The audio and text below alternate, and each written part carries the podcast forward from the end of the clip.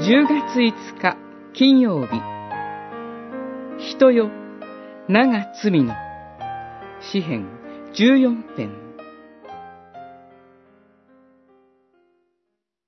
主は天から人の子らを見渡し、探される。目覚めた人、神を求める人はいないか、と。誰も彼も背き去った。皆共に汚れている。善を行う者はいない。一人もいない。十四編、二節、三節。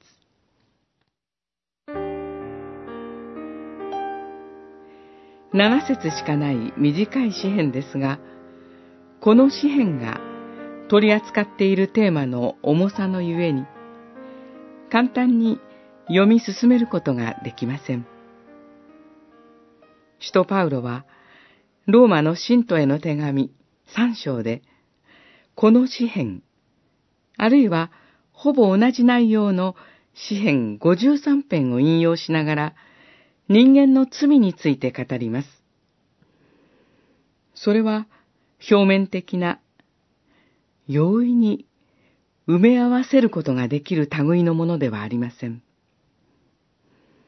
人間の存在そのものに深く関わる、絶望的なまでに回復困難な問題としての罪です。誰も彼も背き去った。皆共に汚れている。善を行う者はいない。一人もいない。とある通りです。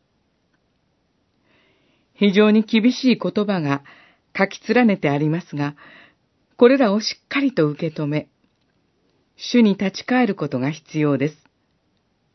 なぜなら、自分の罪を認めて悔い改めることなしに、神の救いの恵みをいただくことはできないからです。